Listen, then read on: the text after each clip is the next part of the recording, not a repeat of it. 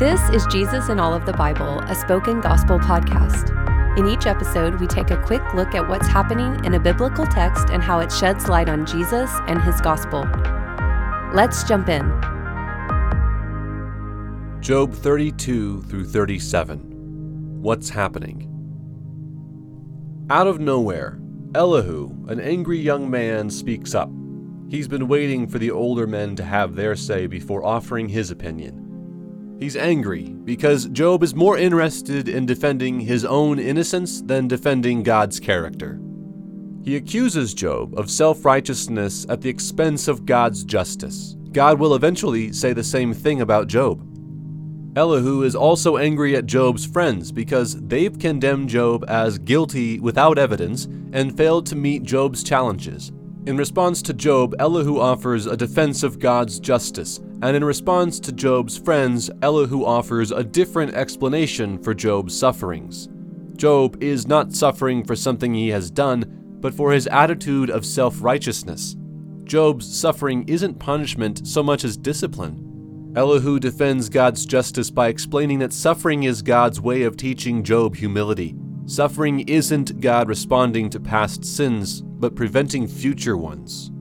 Job defends his innocence, and his friends defend their understanding of moral cause and effect. Yet Elihu is the only character in the book of Job who attempts to defend God's justice in light of Job's innocent suffering. And Elihu is right to do so.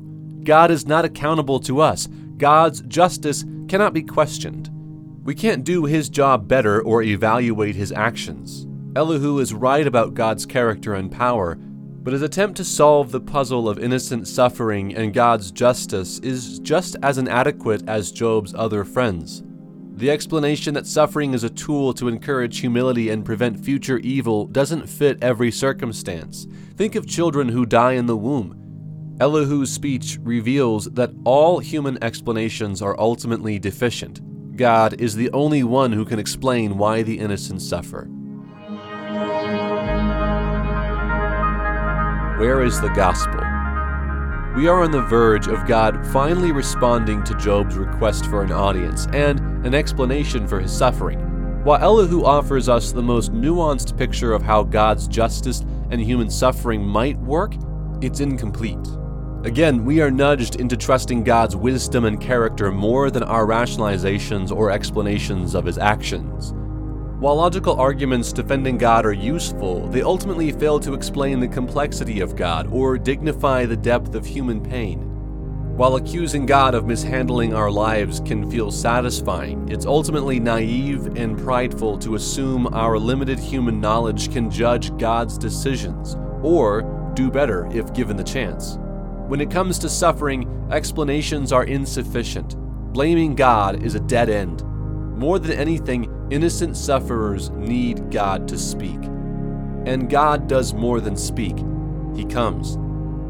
God's answer to suffering is to become human in the person of Jesus.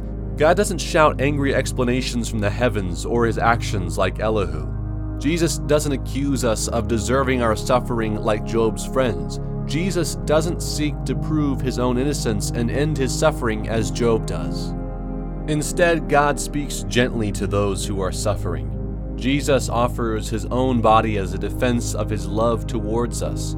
Jesus did not come to defend or enact his justice, but his mercy. When we trust that Jesus and his cross are God's final word about our innocent suffering, and when we refuse to cling to our inadequate explanations or prideful blame, the cross always speaks comfort to those who are suffering. See for yourself. May the Holy Spirit open your eyes to see the God who speaks, and may you see Jesus as God's final word of comfort to those of us who are innocently suffering. Thank you for listening to Jesus in All of the Bible. This podcast is created by Spoken Gospel. Spoken Gospel is a nonprofit ministry dedicated to speaking the gospel out of every corner of Scripture. To learn more about our mission and to view all of our free resources, visit spokengospel.com.